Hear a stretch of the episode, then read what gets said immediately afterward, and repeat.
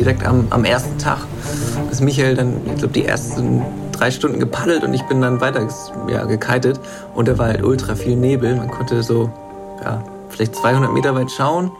Und dann wurde es irgendwann noch mal schlimmer und dann konnte ich gar nicht mehr das, das Land sehen. Und dann ja, stand ich irgendwann auf so einer Sandbank irgendwo zwischen Kiel und Flensburg. Konnte das Ufer nicht sehen, konnte mein Kite in der Luft nicht mehr sehen und, und äh, stand dann da erstmal so eine Stunde. Das war natürlich auch, da wussten wir auch, was wir machen. Wir hatten irgendwo ja, Begleitboote, denn die waren jetzt zu dem Zeitpunkt nicht, nicht dabei. Helden der Meere. Der Blue Awareness Podcast mit Christian Weigand. Hallo und herzlich willkommen zu dieser Folge von Helden der Meere. Mein heutiger Gast ist Mario Rothwald. Er ist Profikiter und hat schon achtmal die deutschen Meisterschaften und sogar dreimal die Europameisterschaften gewinnen können in der Kategorie Freestyle.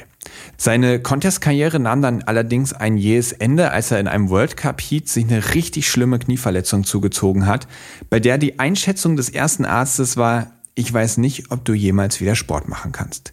Zum Glück hat sich das nicht bewahrheitet und Mario steht heute wieder fit auf dem Kite.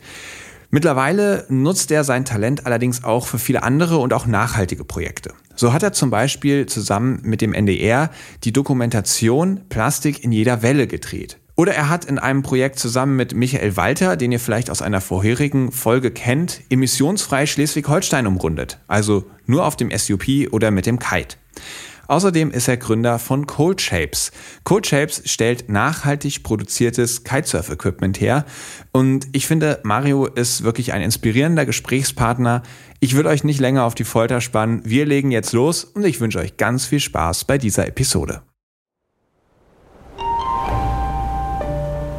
Advertorial. Wenn ich mir einen Film anschaue, dann ist das fast immer eine Naturdoku. Denn nichts fasziniert mich so sehr wie die Wunder, die unser Planet zu bieten hat. Besonders, wenn sich diese unter der Wasseroberfläche abspielen. Und allen, die solche Dokumentationen genauso lieben wie ich, möchte ich eine Empfehlung aussprechen. Und zwar haben sich Disney und National Geographic zusammengetan und stellen im April, passend zum Earth Month, Initiativen zum Schutz, zur Wiederherstellung und zur Wertschätzung von unserem Zuhause in den Mittelpunkt. Besonders den Earth Day, nämlich Montag, den 22. April 2024, solltet ihr euch notieren. An diesem Tag starten einige Highlights, darunter auch die Dokumentation Die geheimnisvolle Welt der Oktopusse, die vom Oscar-Preisträger und Meeresenthusiasten James Cameron produziert wurde. Ich durfte die dreiteilige Doku schon vorab anschauen und bin begeistert von diesen Tieren. Sie haben drei Herzen, blaues Blut und können sich durch ein Loch von der Größe ihrer Augäpfel zwängen. Sie sind intelligent, sozial und neugierig, aber zugleich auch furchterregend. Sie sind Meister der Tarnung und Verwandlung und sie besitzen erstaunliche Fähigkeiten, die die menschliche Vorstellungskraft übertreffen. Neugierig geworden? Selbst abtauchen in die geheimnisvolle Welt der Oktopusse könnt ihr am 22. und 23. April jeweils ab 20.15 Uhr auf National Geographic Wild im TV oder ab dem 22. April auf Disney Plus im Stream. Hi Mario. Jo, moin moin. Wo, wo bist du eigentlich gerade? Wo erwische ich dich gerade? Also eigentlich wäre ich jetzt gerade eine Woche in Dänemark gewesen und dann wäre ich jetzt wahrscheinlich nach äh, Afrika geflogen, um meine neuen Boards zu testen. Aber im Moment äh, sind da auch die Strände gesperrt und von daher, ja, genieße ich hier die Ostsee. Hier ist Schneegestöber draußen und wenn das aufhört heute Nachmittag, gehe ich vielleicht nochmal aufs Wasser. Na, sehr cool. Wo, wo ist zu Hause bei dir? Ja, in Kiel. In Kiel. Im hohen Norden, ja. Ah, sehr schön. Früher bin, sind wir auch immer, ne, da war man ein bisschen verwöhnt und war dann irgendwie sonst wo unterwegs und ist dann nicht auf die Idee gekommen, irgendwie unter 10 Grad aus Wasser zu gehen. Und seit ja, ein, zwei Jahren äh, sind wir wieder hier auch bei 0 Grad und bei Schnee ja, ständig auf dem Wasser. Also so der Panama-Effekt, einmal um die ganze Welt gereist und dann zu merken, ach ja, ist eigentlich ganz geil zu Hause. Genau, auf jeden Fall. Also das war auch tatsächlich früher so. Ich bin ja dann äh, auch hatte das Privileg, äh, so für ein paar große Firmen zu fahren und auch World Cup mitzufahren. Und da war man ständig dann äh, in der Karibik und Australien und so weiter. Und irgendwann habe ich dann halt gemerkt, äh, so Skandinavien reizt mich viel, viel mehr und so habe ich dann auch für die, die Boardfirma, die ich dann vor vier Jahren oder dreieinhalb Jahren gegründet habe, so gesagt, unsere ja, CI ist eher der hohe Norden. Wir wollen irgendwie zeigen, dass man direkt vor der Haustür genauso gut kiten kann. Man muss nicht äh, nach Australien, um Spaß zu haben, sondern man kann das auch auf der Ostsee oder Nordsee oder äh, ne, irgendwo auf den Lofoten viel, viel mehr Spaß haben sogar als, als äh, in der Karibik. Sehr cool. Und was reizt dich da genau? Also ich mag das, dieses, dieses Raue, ne? Also wenn du in der Karibik ist immer so ein bisschen wie Badewanne. Das ist immer so ein bisschen so für, ich sag mal, für Weich, für Weicheier. Da kannst du einfach, äh, gehst du einfach vom, vom Bett aufs Brett. Und hier oben ist es halt schon so, du wirst halt irgendwie so richtig auf härteste Weise mit den Elementen konfrontiert. Ne? Also dir peitscht, so wie heute, peitscht dir irgendwie der, der, dieser Schneegraupel ins Gesicht, die äh, Hände frieren fast ab. Und auf den ersten Blick äh, kann man die Faszination vielleicht nicht ganz so spüren, aber man ist halt wirklich, man denkt über nichts anderes nach. Man ist halt wirklich im Hier und Jetzt. Ne? Und man ist so eins mit den Elementen und man wird aber auch so ein bisschen an seine Schranken zurückgewiesen. In der Karibik, da geht es dann schon schneller, höher, weiter, krasser so vom Sport her. Aber ja, hier oben spürt man halt die Natur irgendwie mehr. Also man merkt so richtig, äh, wenn du jetzt zwei Stunden draußen rumtreibst, dann ist wahrscheinlich vorbei. Dann äh, hat die Natur gewonnen oder die Wellen sind einfach nochmal höher. Okay, äh, ja. Es ist einfach alles radikaler. Also man, ja. Und man ist meistens auch äh, nur mit zwei, drei Freunden auf dem Wasser oder alleine und nicht mit 50 oder 120 anderen Kitesurfern, so wie jetzt zum Beispiel in Südspanien. Also man ist wirklich so, wie bei so einer Expedition ist das fast. Ist das beim Kitesurfen auch so ein Ding, dass man sich zu sehr über ganz viele andere Kiter ärgert? Also ich bin, komme ja eher aus dem Wellenreiten, da ist natürlich eine Katastrophe, wenn man in einer Welle sitzt ähm, und ja. da ist, ist, natürlich auch nur eine beschränkte Anzahl an Wellenritten möglich. Äh, ist das beim Kiten ein ähnliches Thema? Ja, schon. Also ähm, nicht ganz so krass. Beim, beim Wellenreiten gibt es ja immer nur diese eine Welle, auf die dann einer reitet. Und beim Kitesurfen ist es schon so, wenn am Spot dann zehn Leute fahren, dann ist immer noch genug Platz. Aber teilweise ist es ja so, dass in, in St. Peter-Ording oder auf Fehmarn jetzt gerade diesen Sommer mit dem Lockdown waren da teilweise 200, 300 Leute am Strand und dann kriegst du keine Parkplätze mehr und man braucht ja auch relativ viel Platz um sich rum. Also wenn man so 50 Wellenreiter im Wasser sieht und 50 Kitesurfer, dann bei 50 Kitesurfern denkt man, ist das absolute Chaos. Und irgendwann ist es dann auch wirklich so, dann fliegen fliegen sich die Kites gegenseitig rein und äh, das vertüdelt sich und am Strand ist es für die Badegäste nicht mehr so richtig äh, geil da zu liegen. Also es ist schon schöner, wenn man da mit, ja, mit einer Handvoll Freunden auf dem Wasser ist. Und eben dieses krasse, rohe Naturerlebnis, was einen dann eben diese härteren Klimazonen irgendwie ermöglichen. Ja, cool, das äh, ist eigentlich auch schon der perfekte Einstieg in die allererste Kategorie. Meeresrauschen. Wie sieht dein perfekter Tag am Meer aus? Ich glaube, der äh, fängt, fängt, meistens immer sehr, sehr früh an. Also ich bin auch nicht nur leidenschaftlicher Kitesurfer, sondern genauso äh, leidenschaftlicher Wellenreiter. Und also mein, ja, ich würde sagen, der perfekte Tag fängt eigentlich mit Wellenreiten an, ne? weil du kennst es ja, die Wellen morgens so im Sonnenaufgang sind eigentlich immer die, die allerschönsten, wenn auch kein Wind ist. Mhm. Äh, am besten vorm Frühstück, äh, vorm Sonnenaufgang nochmal eine Stunde ins Wasser, Wellenreiten gehen und dann ganz gemütlich frühstücken. Ähm, und ja, dann kommt er meistens auch irgendwie an den Spots, wo ich bin, dann der Wind. Und dann, ähm, ja, Kitesurfen gehen. Also, jetzt sagen wir mal zum Beispiel Dänemark. Ich liebe Dänemark. Ähm, da ja, gibt es so viele verschiedene Sachen, die man mit dem Kite anstellen kann. Ne? Man kann in der Welle die Wellen abreiten, man kann mit dem Hydrofoil bei ganz, ganz wenig Wind, ne, so bei, ich sag mal, zwei Windstärken kann man schon übers Wasser gleiten. Äh, das hat dann auch so ein bisschen was von, von Fliegen, so von Schweben. Oder halt Freestyle, das, was ich eigentlich so mein Leben lang gemacht habe, ne? irgendwelche Tricks üben, lernen, mal was Neues stehen. Und ja, das ist eigentlich so das, ja, was ich dann am liebsten den ganzen Tag machen würde. Und irgendwann, ja, nachmittags kann man dann nicht mehr, dann am besten nicht den Laptop aufklappen müssen und einfach ein bisschen chillen. Aber meistens ist die Realität heutzutage schon so, ne, dass man dann doch mal drei, vier Stunden am Laptop sitzt und dann hoffentlich abends noch mal eine Stunde Wellen reiten. Okay, und das Ganze nicht irgendwo im tropischen Karibikklima, sondern gerne auf den Lofoten, wo es einem richtig kalt um die Nase weht und man im Wasser schöne Haube und Handschuhe anhat. Ja, auf jeden Fall. Also ich würde sagen, so die schönsten Flecken, an denen ich war, war, sind wirklich die Lofoten und Island. Also wenn ich, wenn jetzt mal wieder, wenn man wieder reisen kann, dann würde ich auf jeden Fall ähm, am allerliebsten mit dem Wohnmobil los und dann durch Schweden auf die Lofoten oder halt äh, tatsächlich rüber nach Island mit dem Wohnmobil. Ja, da einfach mal einen Monat verbringen. Das wäre so mein, mein Traum. Kann ich nachvollziehen, würde, würde ich sofort mit aufspringen auf den Trip. ja. Als nächstes springen wir auch gleich in die nächste Kategorie, nämlich Abenteuer Ozean. Abenteuer Ozean. Bei dir steht natürlich ganz klar sozusagen die Überschrift Kitesurfen da. Du bist achtmal deutscher Meister, dreimal Europameister. Und ich muss zugeben, ich bin da komplett unbewaffnet. Ich habe nämlich noch nie das Kiten ausprobiert. Und äh, deswegen musst du mich jetzt mal ganz von vorne abholen. Was ist quasi das am Kitesurfen gewesen, was dich am Anfang so richtig gepackt und gefesselt hat? Vom, beim Wellenreiten ist es ja relativ klar, ne? Da ist es wirklich, du stehst auf und bist auf dieser, diesem smoothen Swell und reitest den so ab.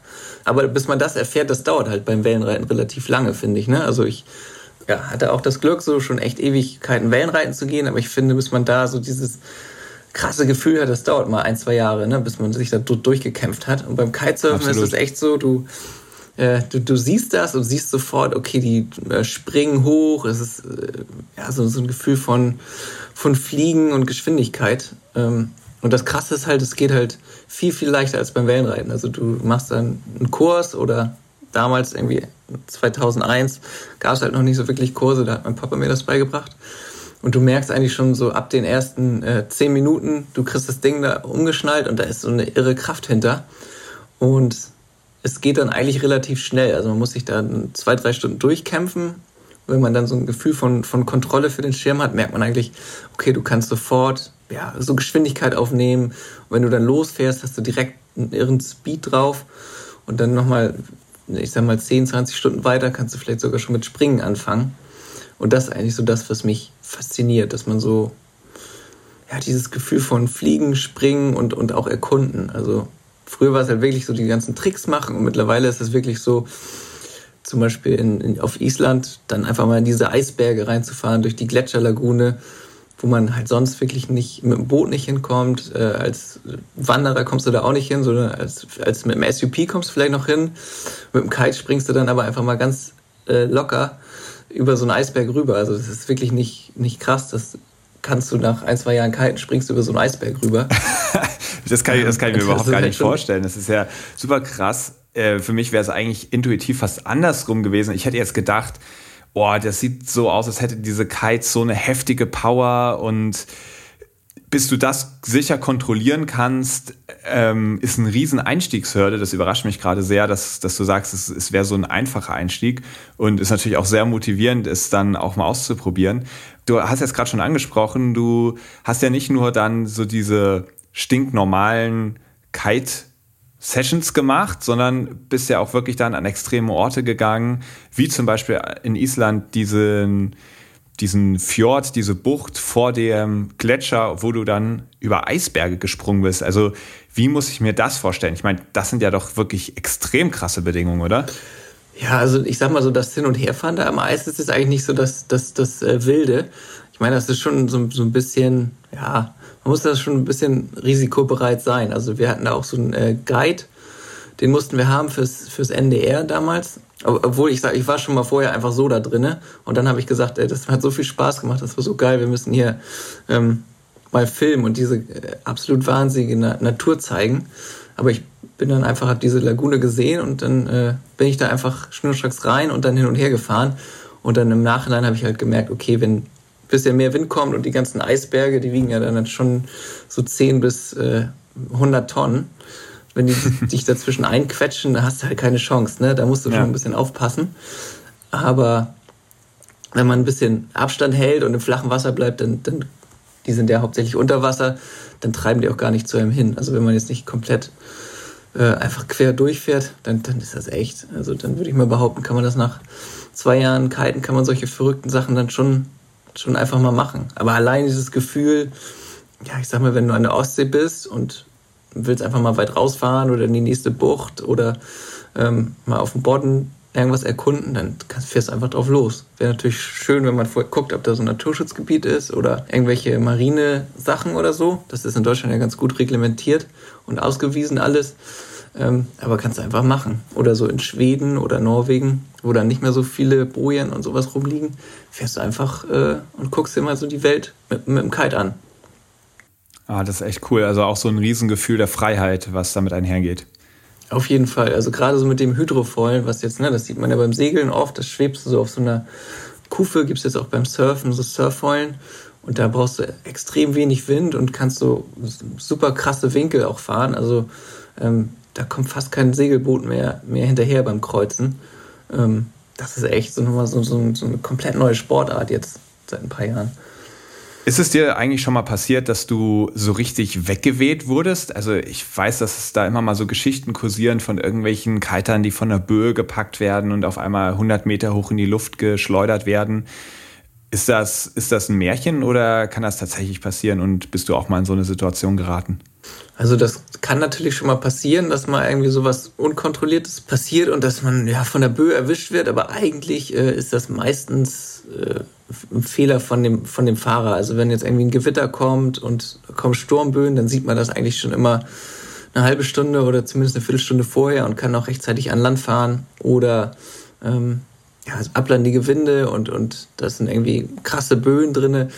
Also ich würde mal, mir ist das noch nie passiert in jetzt äh, 20 Jahren Kiten und deswegen würde ich mal behaupten, dass es meistens äh, ja, Unwissenheit vom, vom Fahrer oder einfach ja, Risikobereitschaft. Ne? Ähm, also ich glaube, wenn man wirklich einen Kurs macht und vorher auch immer mit den Locals am, am, am Spot spricht, dann ist es relativ sicher. Mhm. Ja. Und wenn du sagst, man sieht eine Viertelstunde vorher, da kommt jetzt ein Gewitter auf und du aber auch erzählst, dass du die Welt mit dem Kite erkundest, ist dir schon mal passiert, dass du dann in irgendeiner entlegenen Bucht wegen eines Wetterumschwungs an Land gehen musstest und dann da über längere Zeit ausgeharrt hast? Also ich sag mal so, bei den meisten, so wenn man jetzt irgendwo hinfährt oder so, dann plant man das ganz gut. Ich bin mal vor anderthalb Jahren war das, da haben wir Schleswig-Holstein umrundet. Michael Walter, mit dem hast du ja auch schon äh, hier einen Podcast gemacht. Da sind wir beide einmal um, um Schleswig-Holstein gepaddelt und ge, gekitesurft, um ja, zu zeigen, dass man sozusagen auch emissionsfrei äh, solche großen Strecken zurücklegen kann und Sport machen kann und Spaß haben kann zu Hause. Und da äh, war natürlich mit Ansage, dass solche Sachen passieren, weil wir natürlich innerhalb von acht Tagen 700 Kilometer zurücklegen wollten.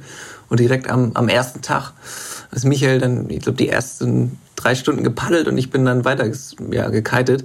Und da war halt ultra viel Nebel. Man konnte so, ja, vielleicht 200 Meter weit schauen. Und dann wurde es irgendwann nochmal schlimmer und dann konnte ich gar nicht mehr das, das Land sehen. Und dann ja, stand ich irgendwann auf so einer Sandbank irgendwo zwischen Kiel und Flensburg. Konnte das Ufer nicht sehen, konnte mein Kite in der Luft nicht mehr sehen und, und äh, stand dann da erstmal so eine Stunde. Ähm, ja, das, aber das ist natürlich jetzt ja kein Weltuntergang und das war natürlich auch, da wussten wir auch, was wir machen. Wir hatten irgendwo ja, Begleitboote, denn die waren jetzt zu dem Zeitpunkt nicht, nicht dabei. Aber man hätte sie rufen können. Und Michael war auch an Land, ich hatte mein Handy dabei. Also es war schon dann äh, ja alles so, da wussten wir, welches Risiko wir eingehen. Ähm, und dadurch konnte, ließ es sich dann auch ganz gut ausharren, da, da dir ja klar war, ja, zur Not ich kann ich da, Hilfe rufen. Genau, ich habe dann da ein bisschen im Internet gebrowst und telefoniert. und stand dann da einfach. Ja, äh, hi ähm. Mario, wo bist du denn gerade? Oh ja, ich stehe hier gerade so auf einer, auf einer Sandbank zwischen Flensburg und Kiel und dachte, ich rufe mal an. ja, so war das dann tatsächlich. Aber Genau, ansonsten äh, kann man das echt gut planen. Also manchmal ist es dann wirklich äh, Dummheit. Also ich bin jetzt zum Beispiel mal um den Kieler Leuchtturm äh, gefeult mit einem Kollegen und das war halt wirklich ultra kalt. Also es war halt schon noch so, dass halt die, die Hände waren halt richtig, also hat man fast nicht mehr gespürt, als wir wiedergekommen sind. Ist auch nicht so weit, das ist so vielleicht zehn Kilometer vom Ufer entfernt.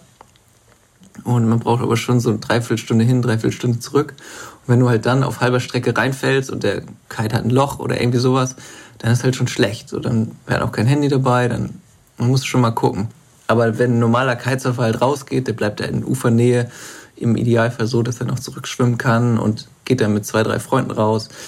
Und man hilft sich auch immer gegenseitig. Also wenn man sieht, da treibt einer ab, dann fährt man nach einer Viertelstunde oder so einfach mal hin und guckt, wenn er dann noch nicht wieder oben ist. Du bist dann ja wirklich zur Weltspitze aufgestiegen, bist Europameister geworden also da stelle ich mir das dann schon nicht mehr so als Hobby vor, wo wenn du gerade mal coolen Wind und coole Bedingungen siehst, denkst, ah nice, endlich kann ich mal wieder kiten gehen, sondern dann ist es ja wirklich Fulltime-Job, sage ich mal. Also das heißt ganz viel Training und also dieser Spaßcharakter rückt dann ja so ein bisschen in den Hintergrund, weil selbst wenn du gerade mal keine Lust hast, ähm, musst du natürlich durchziehen. Und da frage ich mich, war das dann überhaupt noch sowas, was in dir so ein Stoke ausgelöst hat, wo du gesagt hast, oh geil, ey, endlich mal wieder kiten? Oder ist es dann eigentlich wirklich Alltag geworden und Arbeit auch? Ah, das ist schwer zu sagen. Also ich habe natürlich dann schon immer versucht, wenn man wirklich keinen Spaß mehr hat, dann äh, vom Wasser zu gehen und eine Pause zu machen, weil das kommt dann auf jeden Fall schon mal vor, wenn du äh, man reist dann ja immer mit mit so ein paar ja, Kumpels, die dann auch irgendwo dann ähnlich vom Level sind, im Idealfall noch besser, dass man sich ein paar Sachen abgucken kann, aber oftmals ne, ist man dann auch absoluter Konkurrent und guckt dann so, wie gestaltet er sein Training oder ähm, was für neue Tricks hat so der, der äh, größte Konkurrent gerade gelernt, was trainiert er gerade und dann ist halt schon auch so ein gewisser Druck da, wenn man äh, zusammen jetzt, ich sag mal, in Brasilien ist, da trainieren die meisten Leute und, und sind dann immer an der Lagune und dann ist halt schon so, da guckst du am Ende schon irgendwie, was, was essen die anderen so, äh, gehen die nochmal feiern und, aber dann kann man schon auch mal den Spaß an dem Ganzen verlieren. Und dann ist eigentlich das Beste, wenn man eine, eine Pause macht. Aber ja, meistens ist es dann doch schon so, so geil, wenn man dann sich ein bisschen zurückgenommen hat, merkt man einfach, dass, dass dann der, der Spaß relativ schnell wiederkommt. Also das war jetzt selten so, dass ich über einen längeren Zeitraum den Spaß verloren habe. Und was, was wären dann so die Situationen, die du dann suchst, um so einen Stoke zu bekommen, wo du dann sagst, boah, ey, geilster Job der Welt, den ich hier gerade habe? Also für mich waren das meistens halt immer so die perfekten äh, Kite-Sessions, wenn man so mit so den ein, zwei besten Kumpels draußen ist, vielleicht noch im Idealfall einen neuen Trick gelernt hat und äh, oder den sogar auf Video äh, aufnehmen kann. Äh, das ist dann eigentlich, ne, man muss sich das schon so ein bisschen bilderbuchmäßig dann sogar vorstellen. Also ein bisschen da irgendwo an so einer krassen ja, Flussmündung in Brasilien, wohnst dann direkt am Strand in so einer kleinen äh, Hütte und gehst dann abends nochmal auf die letzte Session raus und dann der, der Mond kommt schon hoch und äh, weil du halt irgendwie das fünfte Jahr in Folge da bist, macht der, der Chef von der Posada dann schon das Abendessen und du kommst dann da raus, irgendwie ist alles dunkel, hast im Idealfall einen neuen Trick äh, gestanden und, und ja, das ist dann auch immer so, so ein ja, so abwechseln. Ne? Der eine macht den Trick, dann macht der nächste den Trick, dann musst du wieder ein bisschen Höhe laufen. Und das ist dann schon so einfach so ein krasses ja, Gefühl von Stoke und, und Glück. Das, äh, das habe ich selten äh, ja, wieder in dem Ausmaß dann gehabt. Ne? Das hast du vielleicht beim Snowboarden, wenn du Powder fährst oder beim Wellenreiten, wenn du wirklich so eine absolut perfekte Session hast. Also das ist schon so, so, so ein geiles Gefühl. Da kommt halt echt wenig wenig ran. Also habe ich wenig Vergleichbares bis jetzt erlebt. Magst du vielleicht noch einmal ganz kurz erzählen, Kiten als Wettbewerb, also was gibt es da für unterschiedliche Kategorien und in welcher Kategorie bist du angetreten? Früher gab es ja so drei Kategorien.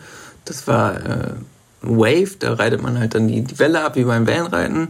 Dann gibt es Race, ähm, das ist mittlerweile alles auf dem Hydrofoil, weil man so irre schnell fährt. Also sie fahren dann teilweise bis zu 90, fast 100 km/h schnell, also irre schnell. Wow. Ähm, und dann gibt es halt Freestyle und beim Freestyle ist es so, dass du, ähm, das hat sich dann immer weiterentwickelt und mittlerweile ist es so, ich glaube, du hast vier oder fünf Tricks. Früher waren es halt immer sechs oder sieben und ich glaube, jetzt ist es nur noch mittlerweile vier oder fünf, je nach Bedingung und dann kriegst du halt ähm, von 0 bis 10 Punkte pro Trick. Und dann kommt es halt drauf an, ne, wie, wie schwierig ist der Trick, wie gut ist der ausgeführt. Ähm, und dann, ja, kriegst du halt die Punkte. Das ist ja schon ganz schön wild, was du da machst. Das, also da sind dann ja mehrere Drehungen und Saltos. Also wahrscheinlich heißt es dann wieder komplett anders, aber in einem Sprung auf jeden Fall möglich. Ja, da kann man schon äh, sich ordentlich verausgaben. Das entwickelt sich ja auch immer weiter. Ne? Also ich äh, bin jetzt so seit fünf Jahren oder so, fahre ich jetzt auch keine Wettkämpfe mehr mit. Bin dann da so ein bisschen, ja, äh, jetzt auch fast schon zu alt, ne? wird jetzt bald 30, also die, die, das ist halt ein extrem junger Sport. Also die ganzen Kids jetzt so mit 18, 19, die sind halt völlig, völlig irre, können halt noch viel, viel besser den Kopf ausschalten. Äh, da merkt man dann schon, ja, da, da fehlt einem dann irgendwann so die, die Gegebenheiten, dass man einfach den Kopf ausschaltet. da will ich gleich noch drauf eingehen. Äh, vorher aber noch eine kurze Frage. Bist du eher so der Wettbewerbstyp, der es geil findet, im, in letzter Sekunde mit dem letzten Sprung irgendwie noch das Heat zu gewinnen oder den ganzen Contest zu gewinnen? Oder bist du eher so der Freesurfer, der der es richtig geil findet, irgendwie einen gewissen Trick zum allerersten Mal zu stehen? Also was ist für dich irgendwie das größere Erlebnis? Dann, das fängt dann ja so an, ne? wenn man irgendwann mal so deutsche Meisterschaft weiter vorne mitfährt, dann, dann merkt man so, wo, wo die Reise hingeht, wo, ja, wo hat man am meisten Spaß dran. Ich habe das schon gemerkt, mir macht es echt am meisten Spaß, äh, so, so, so einen perfekten Wettkampf-Heat zu fahren. Also wirklich dann so zu gucken, äh, gegen wen fährt man, was fährt der für eine Strategie und wie kann man den äh, halt schlagen. Das, was ich gut konnte, war immer sozusagen auch bei allen Bedingungen meine, meine Tricks dann äh, hinzulegen und, und äh, zu stehen. Also wirklich dann auch, keine Ahnung.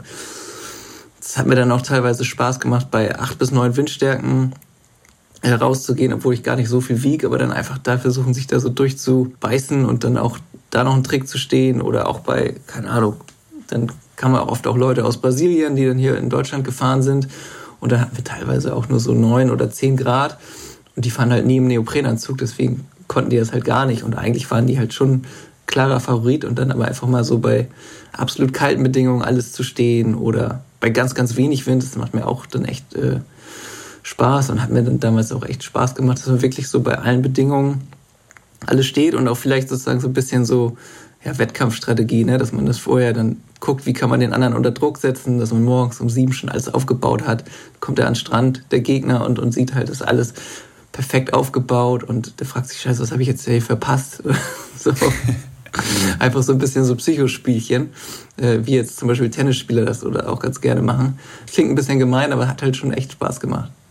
Also mich holst du damit ab. Ich bin auch jemand, der, der schon Spaß an, an Competition hat und sich mit anderen zu messen und sowas. Jetzt nie auf einem, auf irgendwie einer großen professionellen Ebene oder sowas. Aber ich kann das auf jeden Fall voll nachempfinden.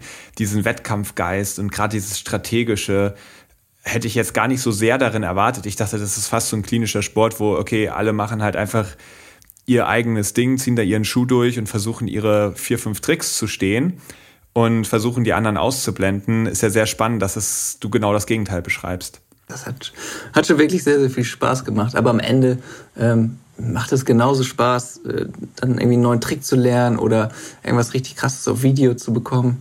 Und jetzt mittlerweile, wo man keine Wettkämpfe mehr fährt, macht mir Fotografieren auch relativ viel Spaß. Ne? Also wenn man wirklich so einen geilen Cutback in der Welle auf, auf Foto bekommt oder auf Video oder dann irgendwie, ja, vielleicht einen neuen Trick mit einem neuen Board auf Foto zu bekommen. Also mittlerweile ist es dann schon so mehr Richtung ja, Freeriden einfach gegangen, ja. Hast du eigentlich bei diesen ganzen Stunden auf dem Wasser auch ganz besondere Begegnungen mit zum Beispiel Delfinen, Walen, Haien oder ähnlichen gemacht? Oh, ja, schon auf jeden Fall. Also so Robben sind halt echt geile Tiere, ne, weil die so ultra neugierig sind. Ich hatte es öfters mal, dass wirklich so eine Robbe super nah rangekommen ist. Ein, zwei Mal hatte ich das auch mal, dass sie wirklich so durch mein Bein durchgetaucht ist. Da hat man schon auch Schiss, weil die auch relativ große Zähne haben und auch mal vielleicht Tollwut haben können oder andere Krankheiten. Aber am Ende sind die halt einfach nur super neugierig und wollen ein bisschen schauen. Oder Jeffreys Bay, ich sag dir bestimmt was, die, die Welle in Südafrika äh, wenn du dann da morgens sitzt und da kommen auf einmal so 50 Delfine und du surfst da so, ein, so, eine Welle ab und auf einmal springen da so Delfine vor dir aus dem Wasser. Das ist halt echt einzigartig, ne? Oder generell mit Delfinen tauchen äh, ist halt auch so, ja, finde ich ultra geil. Das kann ich den ganzen Tag machen. Hat man aber leider nicht so oft die Chance dazu. Mhm diese ganze Tierwelt, ne, ist natürlich extrem krass und aber auch so die, die Leute drumherum, die man trifft. Also wenn man in Südafrika ist und geht da surfen und dann so trifft die Locals am Strand, die sagen, ey, äh, wo kommst du her? Lass doch, lass doch noch ein bisschen Kaffee trinken hier und ein bisschen chillen und was machst du so? Und, und äh, die kommen aus einer ganz anderen Kultur und wohnen da, äh, weiß ich, kommen da aus dem, aus dem Township und haben sich da so raus gearbeitet und erzählen dann, wo sie so herkommen und so diese Begegnungen, die halt darüber entstehen, sind halt auch faszinierend. Also so die, diese Erlebnisse, die man dann teilt mit seinen äh, Freunden äh, im Meer oder seiner Familie, das ist halt schon was extrem Besonderes und das verbindet einen auf einer ganz anderen Ebene als, äh, als jetzt so an Land, würde ich sagen. Sehr cool.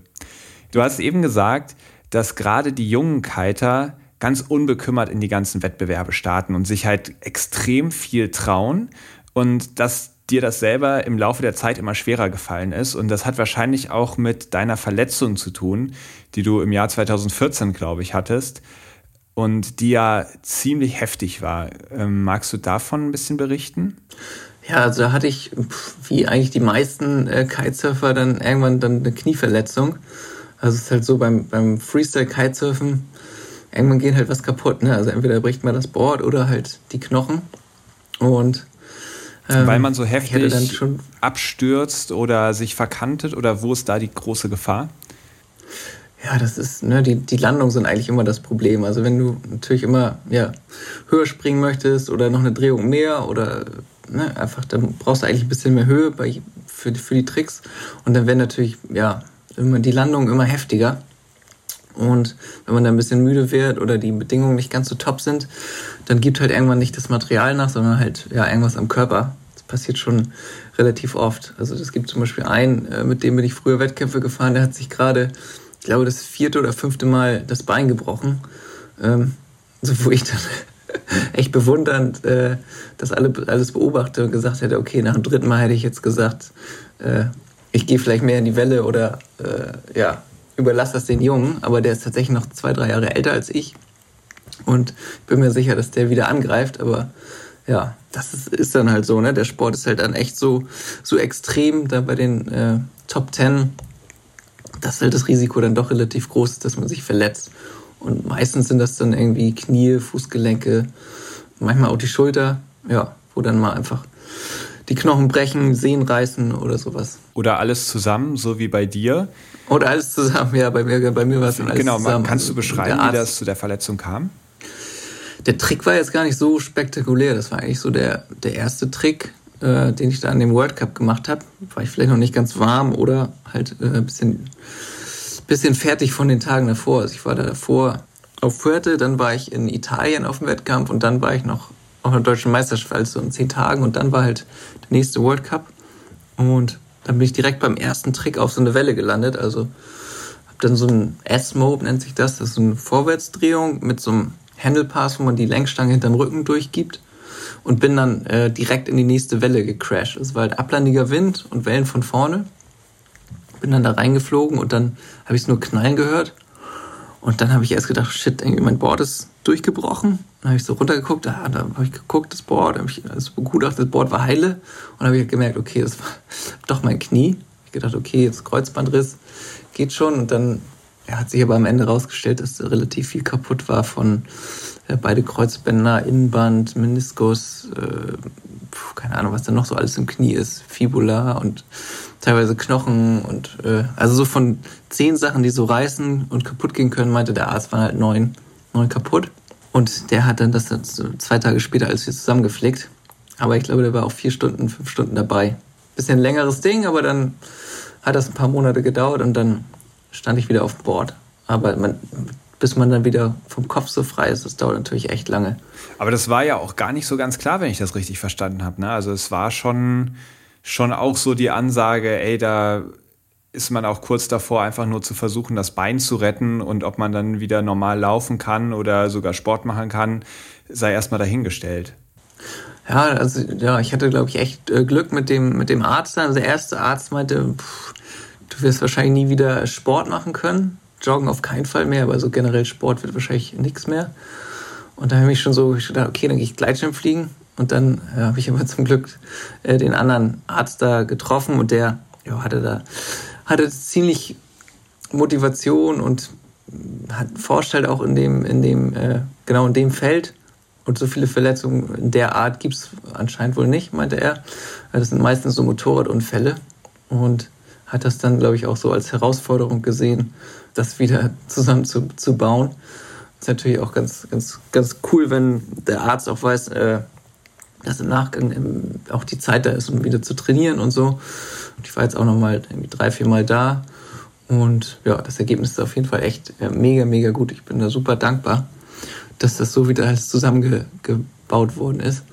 Aber das, ja, diese Ungewissheit dann, äh, 24 Stunden, ob man wieder Sport machen kann oder nicht, das war, das war schon krass, aber als ich dann den Professor da getroffen habe, wusste ich, okay, das, äh, das wird wieder. Also da war dann eine relativ große Zuversicht und ich glaube, in der Situation darf man auch nicht so viele negative Gedanken zulassen. Also das hatte ich dann irgendwie schon intuitiv, glaube ich, bin ich da eher ein bisschen positiver eingestellt.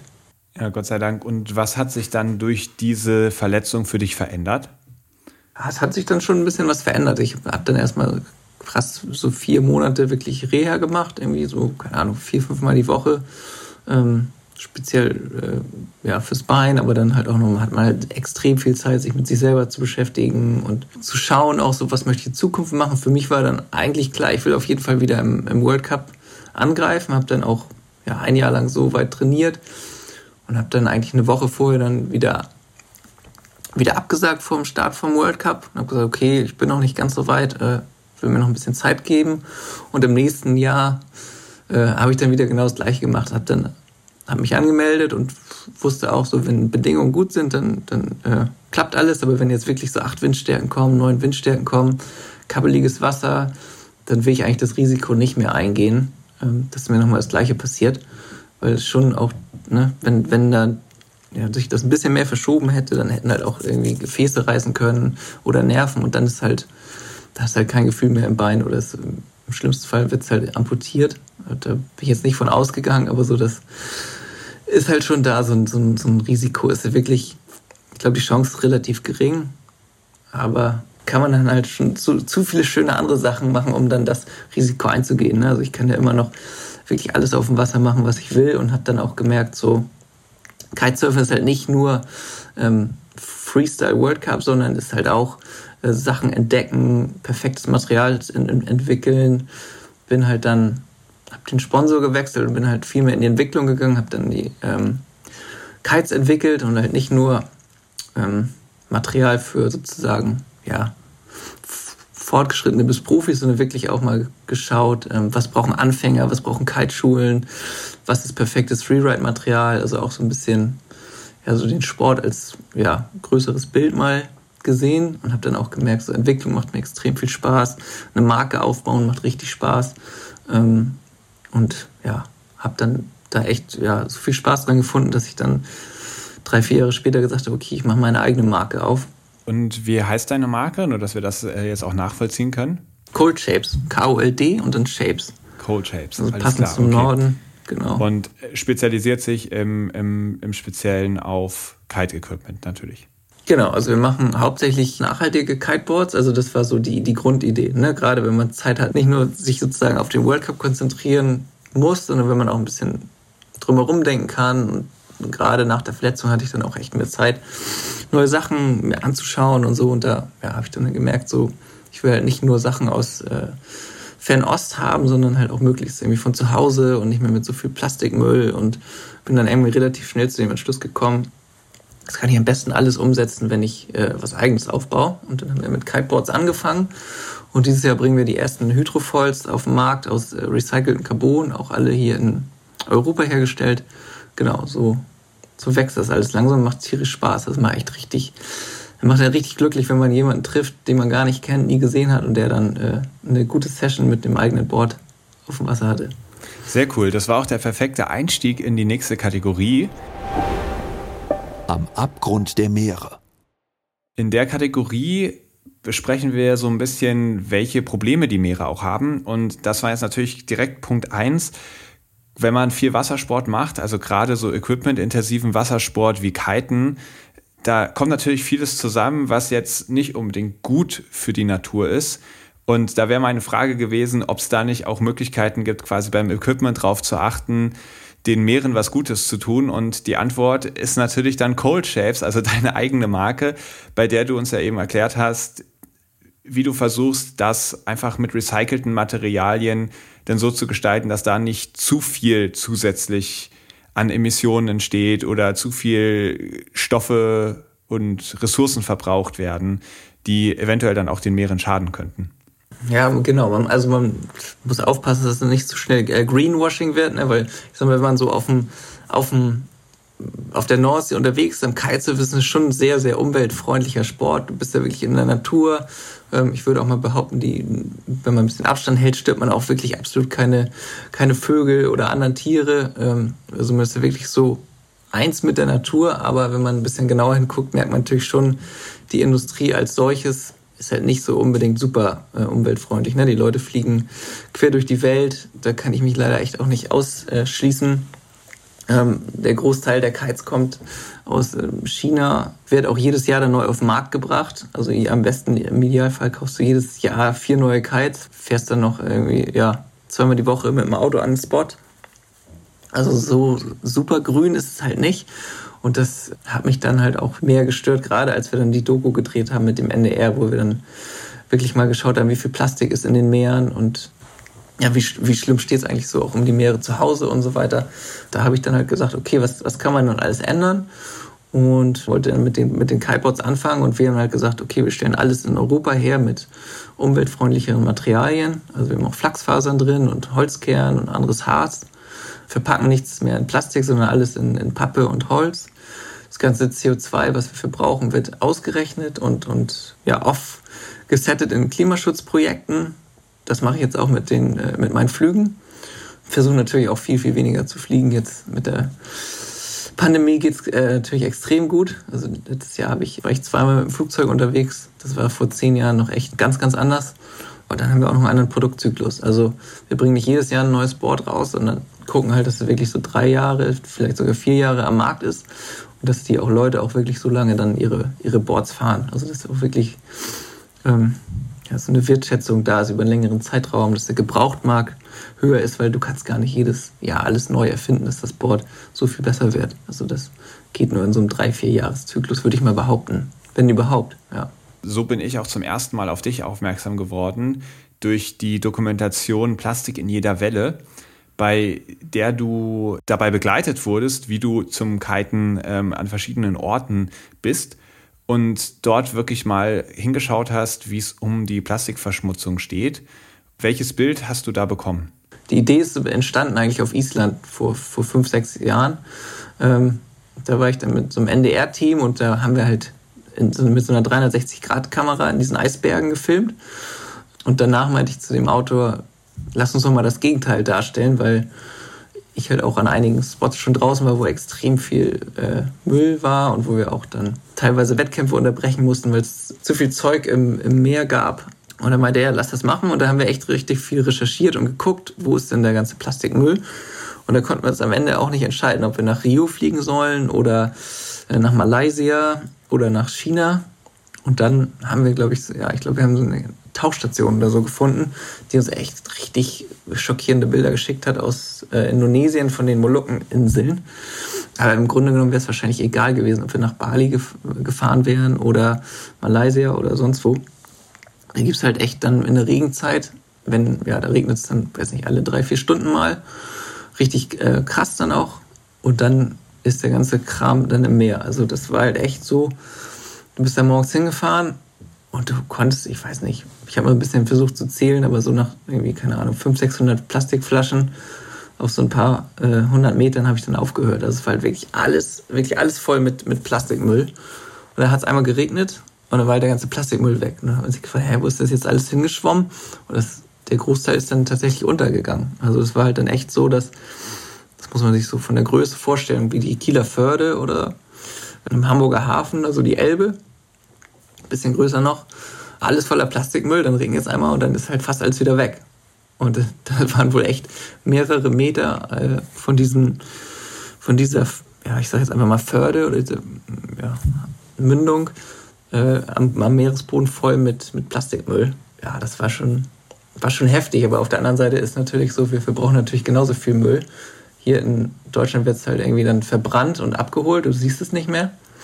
Aber da kann man sich auch nicht so richtig von ausschließen. Ne? Also jeder von uns, der Klamotten kauft oder irgendwo einkauft, äh, verbraucht halt so viel Müll. Wahrscheinlich sogar noch mehr als die Leute in Asien, die dann so in relativ ärmlichen Verhältnissen da, da leben. Ja, das ist, das, das ist auf jeden Fall so. Also die Deutschen oder Europäer und westliche Gesellschaft im Allgemeinen hat pro Kopf einen um Vielfaches höheren Plastikverbrauch als zum Beispiel die Menschen in Indonesien. Ja.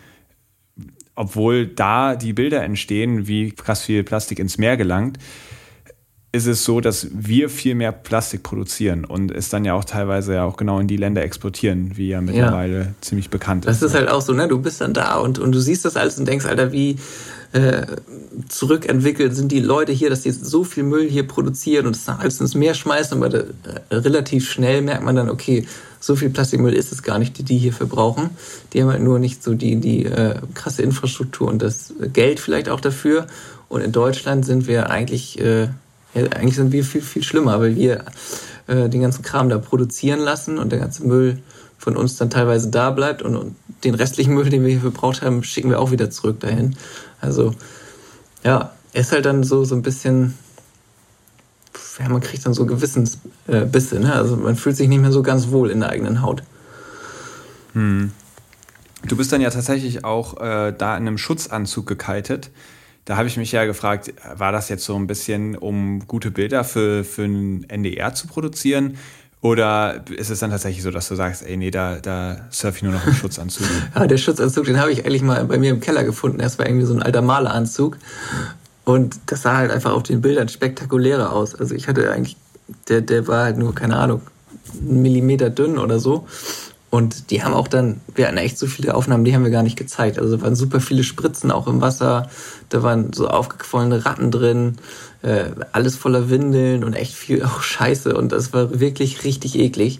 Äh, und der Anzug hat dann relativ wenig gebracht. Also es ist alles oben rein und unten wieder raus. Es war wirklich echt ekelhaft. Also es war wirklich so, dass die im Schnitt nachher gesagt haben, das können wir jetzt nicht alles zeigen, weil das zu heftig ist. Also auch mit den Nadeln und so, ne? Und das, war dann auch ein scheiß Gefühl, weil der, der Motor sich äh, dann teilweise festgefahren hat vom Boot und dann hingen wir da fest äh, und dann äh, im ganzen Müll und dann schwamm ich da irgendwo drin rum. Das war wirklich, also ich würde es auf keinen Fall nochmal machen.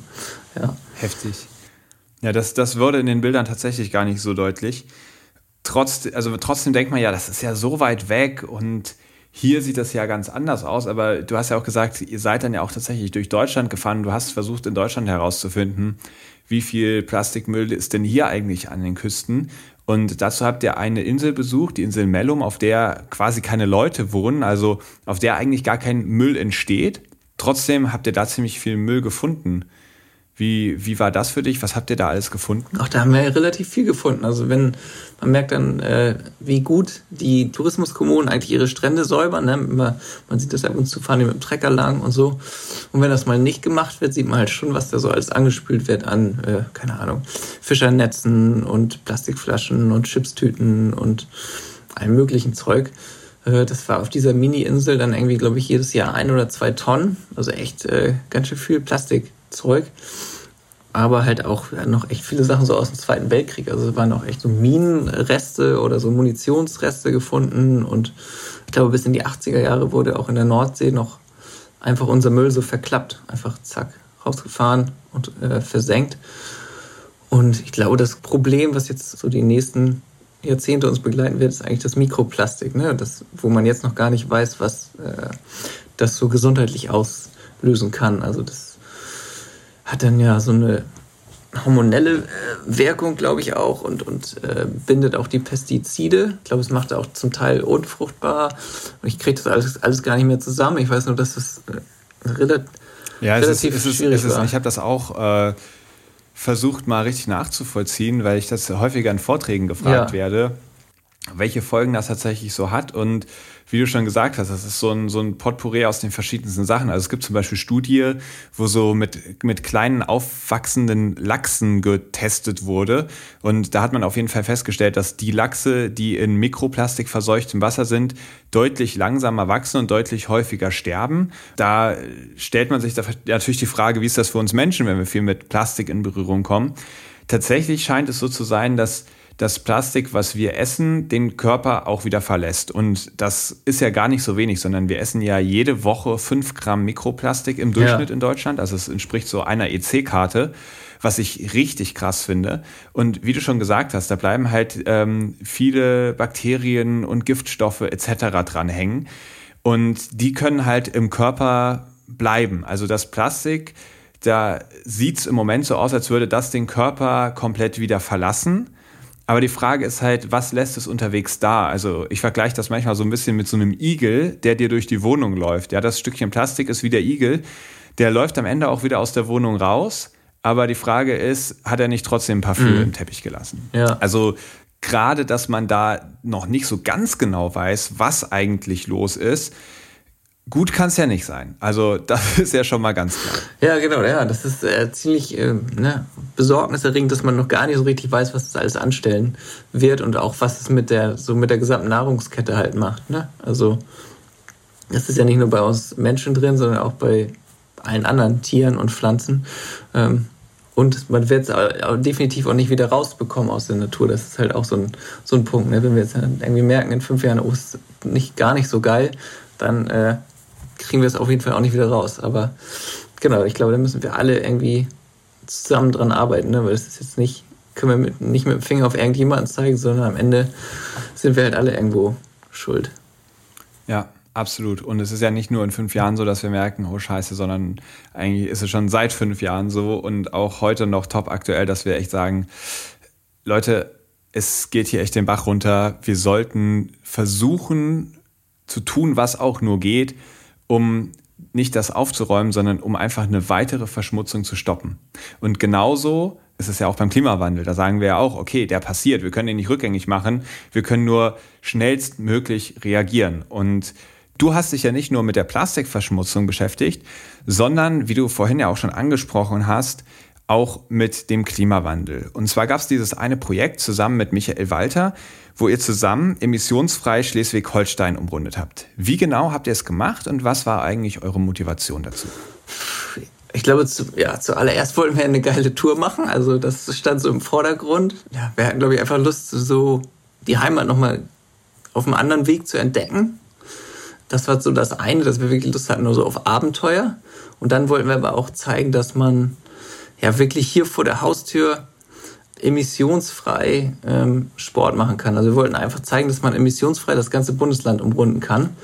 Und Michael Walter setzt sich eigentlich schon seit, seit zehn Jahren für, ja, ich sag mal, Initiativen gegen den Klimawandel ein und, und beschäftigt sich extrem mit dem ganzen Thema, ist da auch noch viel bewanderter als ich und, und ist jetzt zum Beispiel auch das ganze letzte Jahr oder so oder noch länger überhaupt nicht geflogen und ist da wirklich auch so, ja, so eine Art Vorbild in der Hinsicht.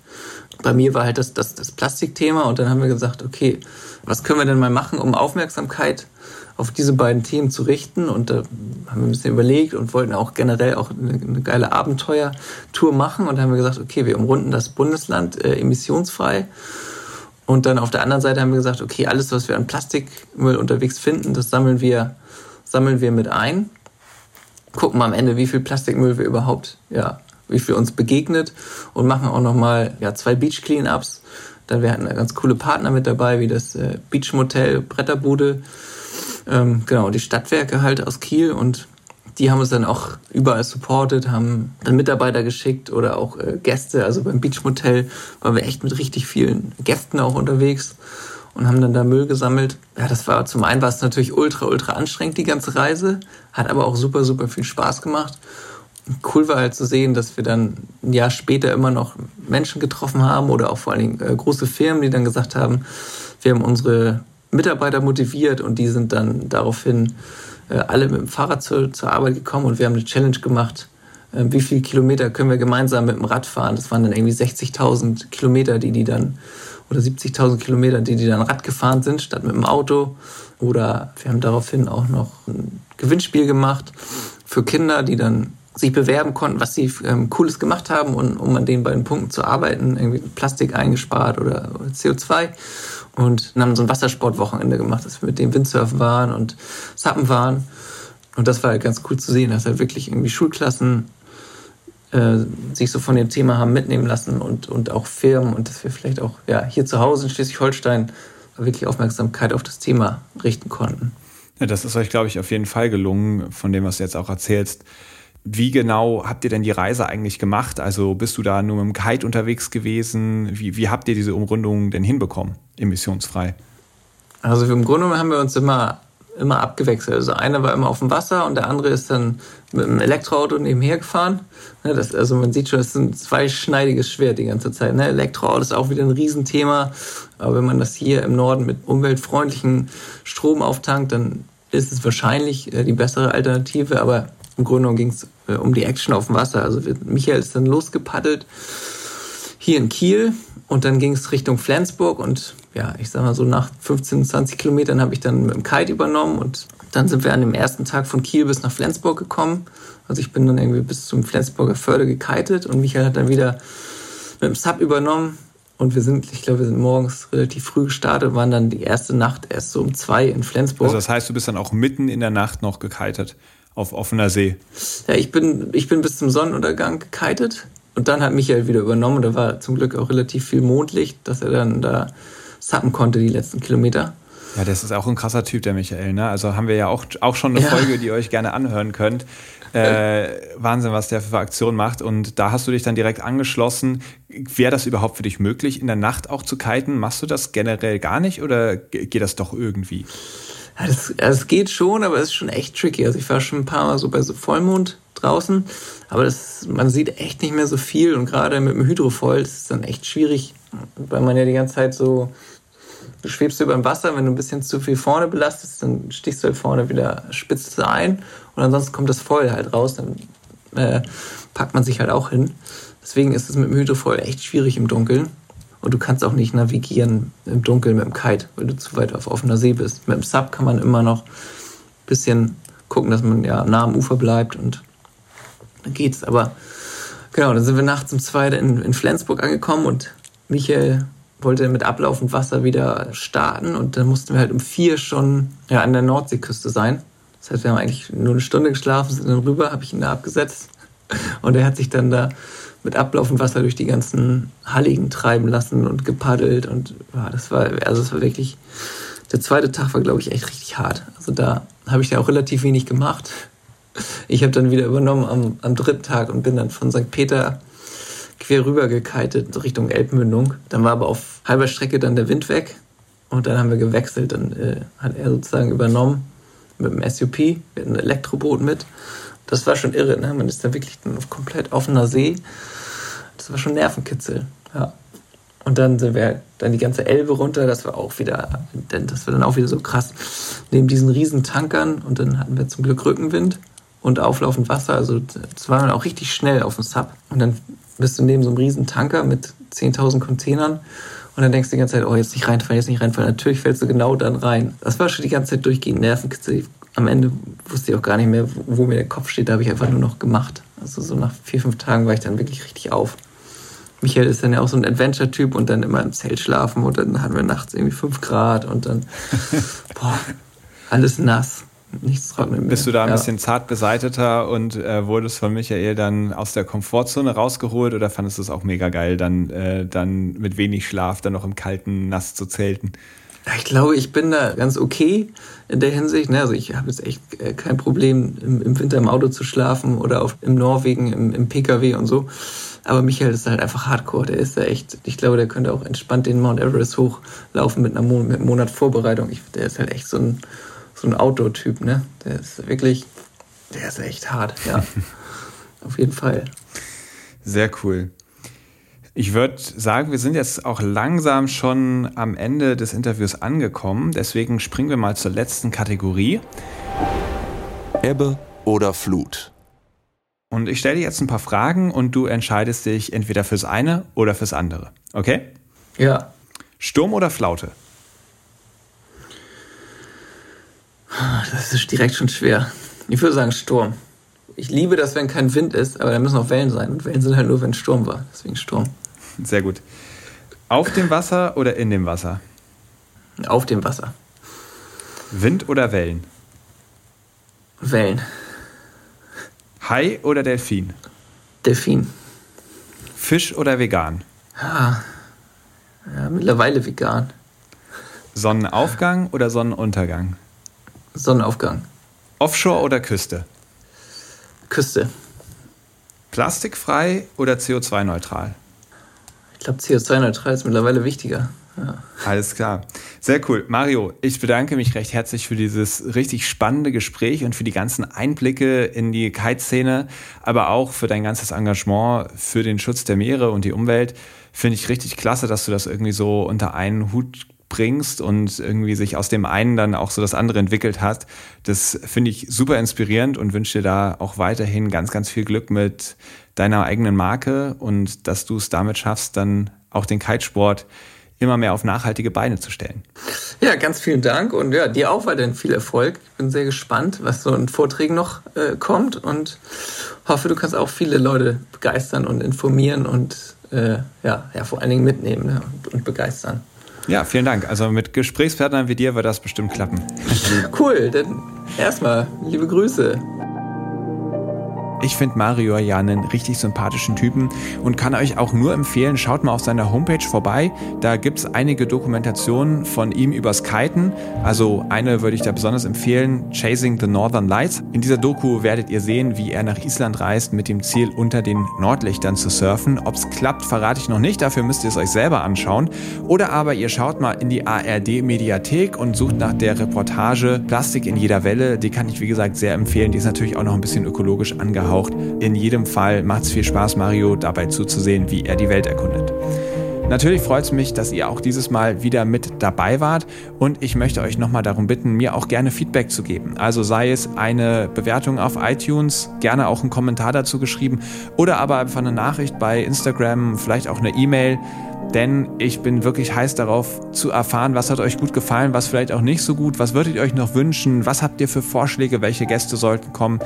Das sind wirklich die Sachen, die mir helfen, diesen Podcast immer besser zu gestalten, so dass er auch für euch immer mehr Spaß macht.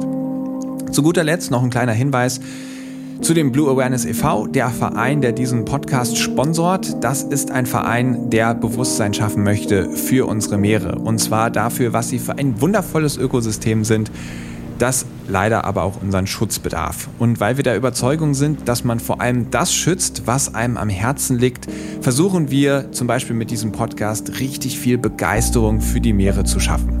Wenn ihr das auch ein wichtiges Anliegen findet, dann macht doch gerne mit. Ihr seid herzlich willkommen. Wir freuen uns über jeden. Ihr könnt einfach passives Mitglied sein, wenn ihr selber gar nicht so viel Zeit habt oder noch viel besser, wenn ihr gerne aktiv werden möchtet. Schreibt uns an, tretet bei und dann können wir auch zusammen Projekte auf die Beine stellen. Also am allerliebsten könnt ihr auch selbst einfach euch Projekte überlegen und durchsetzen. Dabei unterstützen wir euch dann natürlich gerne. Und falls das alles nichts für euch ist, ihr aber trotzdem supporten möchtet, dann freuen wir uns natürlich auch immer über eine Spende. Die hilft uns natürlich auch weiter, Veranstaltungen oder Podcasts zu produzieren, die dann wiederum wirklich Begeisterung und Bewusstsein für die Meere schaffen. So, das war's jetzt aber wirklich für heute.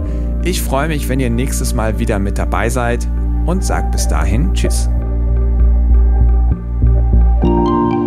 Aufnahme, Produktion und Schnitt Christian Weigand. Musik Paul Timmich und Dorian Behner. Design Malte Buck. Sprecher, Intro und Kategorien Moritz Celius.